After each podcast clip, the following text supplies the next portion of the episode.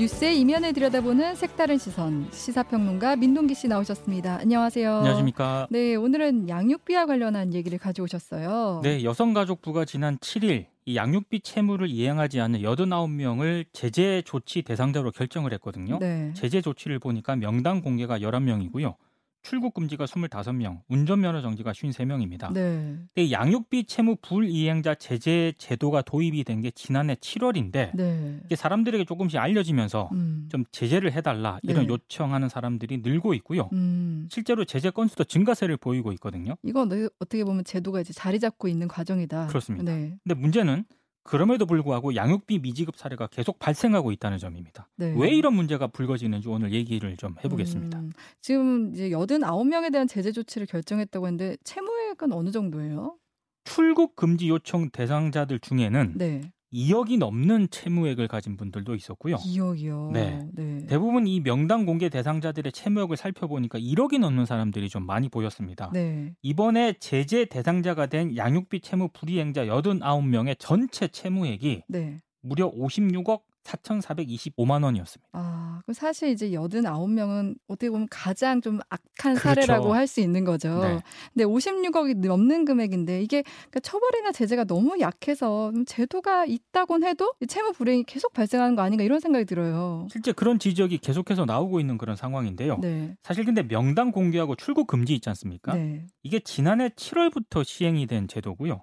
운전면허 정지 처분은 지난해 6월부터 시행이 됐습니다. 네. 그러니까 이 얘기는 좀 바꿔 말하면 그 전에는 이런 제재도 제대로 이행이 되지 않았다는 그런 얘기고 네. 이 제도가 시행된 지 얼마 안 됐다는 그런 얘기거든요. 음. 그러니까 조금 더 상황을 볼 필요는 있긴 합니다만 네. 다만 이 한 가지 좀 알아두시면 좋을 게 양육비를 지급하라는 이행 명령을 받고도 네. 90일 이상 양육비를 주지 않은 채무자 있지 않습니까? 네네. 이 채무자에게 가정법원이 최대 30일까지 구치소나 유치장에 가두는 감치 명령을 할 수가 있습니다. 음. 근데 이런 상황인데도 불구하고 양육비 채무를 이행하지 않은 사람들을 대상으로 네. 여성가족부가 이번에 제재 조치 대상자로 결정을 한 겁니다. 음, 그러니까 제재 조치가 이뤄지고 있는데도 잘 지켜지지 않고 있다. 그러면 뭔가 좀 보완을 해야 될 것 같아요. 그게 좀 많은 것 같아요. 제가 네. 봐도 일단 제재 조치를 하고는 있는데 네, 운전면허 정지 처분 같은 경우에는 54.1%만 하고 있고 네. 출국 금지는 49%, 명단 공개는 44.8%입니다. 아, 그러니까 빈도만 놓고 보면은 그렇게 높다고 볼 수는 없는 그런 편이고요. 네. 또 미혼모에 대한 대책이 더 시급하다라는 지적도 나오고 있는데 아 이게 무슨 얘기일까요? 그러니까 양육비를 지급하지 않은 사람들에게 지급 이행 약속을 받아 내더라도 네. 실제로 양육비를 받은 미혼모는 음. 10명 가운데 3명에 불과한 것으로 조사가 됐거든요. 어, 네, 이게 네. 지난 9월 국회 입법조사처가 발행한 보고서에 있는 내용인데 네. 이 미혼모가 왜 심각하냐? 음. 양육비 지급 내역을 세부적으로 살펴보면은요. 네. 양육비를 받은 이혼모 비율은 53.9%. 네. 그리고 이혼 부도 있지 않습니까? 네, 네, 네. 이혼 부 같은 경우에는 59.5%입니다. 아. 그런데 미혼모가 양육비 이행 확약대로 양육비를 지급받은 비율은 33.6%입니다. 아, 그러니까 지난해 기준입니다. 이렇게 비교 대상이 이혼모나 이혼부와 비교할 때 미혼모는 특히나 더 이행률이 낮다는 거네요. 이혼모와 이혼부도 양육비를 받은 비율이 높다고 볼 수는 그쵸, 없는데 네, 50%대면 네. 미혼모는 굉장히 낮다는 그런 얘기. 어, 근데 이런 상황이면 제재 실효성이 좀 부족하다 이렇게 봐야 될 것 같아요. 실제로 그런 지적도 계속해서 나오고 있거든요. 음, 네, 네. 일단 양육비 지급 불이행자에 대해서는 뭐 여러 가지 조처들을 하고는 있습니다만 한계가 너무 명확하다라는 지적이 계속 나오고 있습니다. 네. 일단 이 조치를 하려면은 법원의 감치 명령이 우선 전제가 돼야 됩니다. 네, 감치 명령이라는 건 이제 유치장에 30일 정도 가둘 수 있다는 거죠. 그렇습니다. 감치 명령이 내려진 다음에 네, 그 다음에 제재 조치로 넘어갈 수가 있거든요. 네, 네. 근데 문제가 있는 게 일단 감치 집행률이 굉장히 낮게 나오는 데다가 음, 감치 명령을 만약에 피하게 되면 네. 양육비 불이행 제재 조치도 함께 무력화되고 있기 때문에 아. 이게 좀 제도적으로 보완해야 될 부분이 있다 이런 지적이 나오고 있는 상황입니다. 그러니까 그 다음 제재로 가기 위해서는 감치 명령이 내려져야 되는데 네. 그것조차 잘 이루어지지 않으니까 그 다음 제재도 안 되고 있는 거네요. 피할 수 있는 방법이 많더라고요. 어, 저도 이번에 좀저 찾아보면서 깜짝 놀랐는데 네, 네. 김회재 더불어민주당 의원이 경찰청으로부터 이 제출받은 자료를 분석을 했는데 네. 2019년부터 2021년까지 법원으로부터 경찰이 송달받은 감치 명령이 655건이거든요. 네. 근데 이 가운데 실제 집행이 완료된 감치 명령은 72건에 불과합니다. 이게 어. 10.9%밖에 안 됩니다. 아.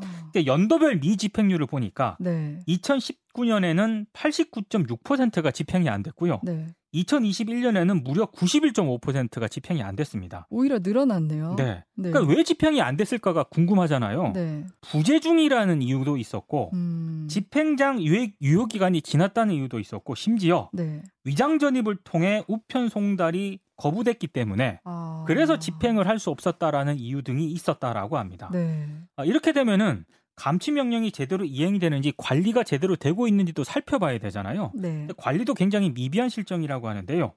법원이 감치 명령을 내린 후 6개월간 만약에 구인을 못할 경우에 네. 감치 명령 효력 자체가 사라지게 되기 때문에 아. 이런 점을 악용하는 사람들도 계속 늘어나고 있는 그런 아. 추세입니다. 이 감치 명령이라는 것 자체가 구속력이 굉장히 약한 거네요. 그렇습니다. 네. 예. 이렇게 되면은 보완책 마련이 당장 시급해 보여요. 그래서 계속 나오는 얘기가 네. 감치 명령 절차를 아예 삭제를 해버리자 아. 네, 이런 주장이 네, 네, 나오고 네. 있습니다. 네. 대신에 아, 지급 불이행만으로도 네. 뭐 행정 사법 조치를 취할 수 있도록 제도를 개선해야 한다 이런 음. 지적이 계속 나오고 있고요. 네. 실제로 국회 입법조사처가 아까 그 언급한 보고서를 내면서 네, 네. 우편물을 받지 않으면 감치명령 소송 신청이 기각되는 경우가 대부분이기 때문에 네, 네. 아예 감치명령 결정을 삭제하는 방안을 검토해 볼 수 있다. 음. 이렇게 보고서에서 언급했을 정도거든요. 근데 이 과정을 보니까 네. 정말 좀 문제가 많더라고요. 어. 실제 감치 명령을 받기 위한 한부모가 네. 소송을 내려면은 소장을 받았다는 증거가 필요하거든요. 어, 네, 네. 근데 이걸 증명해내는 게 네. 법원의 역할이 아니고요. 양육비 청구자가 해야 되는 일이라고 합니다. 어. 그래서 이 양육비 청구자들은 이를테면 전 배우자의 집 앞을 지키고 있거나 네. 주소를 추적하거나 이걸 직접 해야 된다라고 하거든요. 이게 소송을 한다고 끝나는 게 아니라 소장을 받았는지를 확인을 해야 되는 거네요. 확인하는 과정을 직접 네. 이렇게 해야 된다라는 거고요. 네. 이게 말처럼 쉬운 일이 아니잖아요. 그렇죠. 뭐 위장 전입이라든가 고의로 연락을 피하는 경우는 일일이 쫓아다녀야 된다는 그런 얘기인데 네. 아니 그 일을 해야 되지 않습니까? 그렇죠. 애를 또 봐야 되고. 생계도 이어가야 되는데 소송 절차도 굉장히 오래 걸릴 뿐더러 이 보니까 어떤 뭐 연구소 보고서를 보니까 최소 2년 정도 걸린다는 그런 얘기도 있거든요. 아. 그러니까 이게 너무 어려운 그런 상황인 네. 겁니다. 예. 근데 이렇게 감치 판결을 받아냈다, 2년에 걸쳐서 받아냈다고 해도 실제 제재로 연결되는 보장도 없는 거잖아요. 사실 그게 가장 핵심적인 문제 가운데 하나인데요. 네. 오랜 기간 소송을 통해 감치 판결을 받아냈다 하더라도 제재 수위가 너무 약하다 이런 음. 지적이 나오고 있는 겁니다. 네. 아, 그리고 양육비를 못 받는 부모들을 대신해서 이른바 그 신상을 공개해온 사이트인 배드파더스가 있지 않습니까? 네, 네. 이 구본창 씨라는 분이 만들었는데 음, 이분이 언론과 인터뷰에서 계속 강조하는 내용이 있습니다. 네. 여성가족부가 신상 공개를 할 때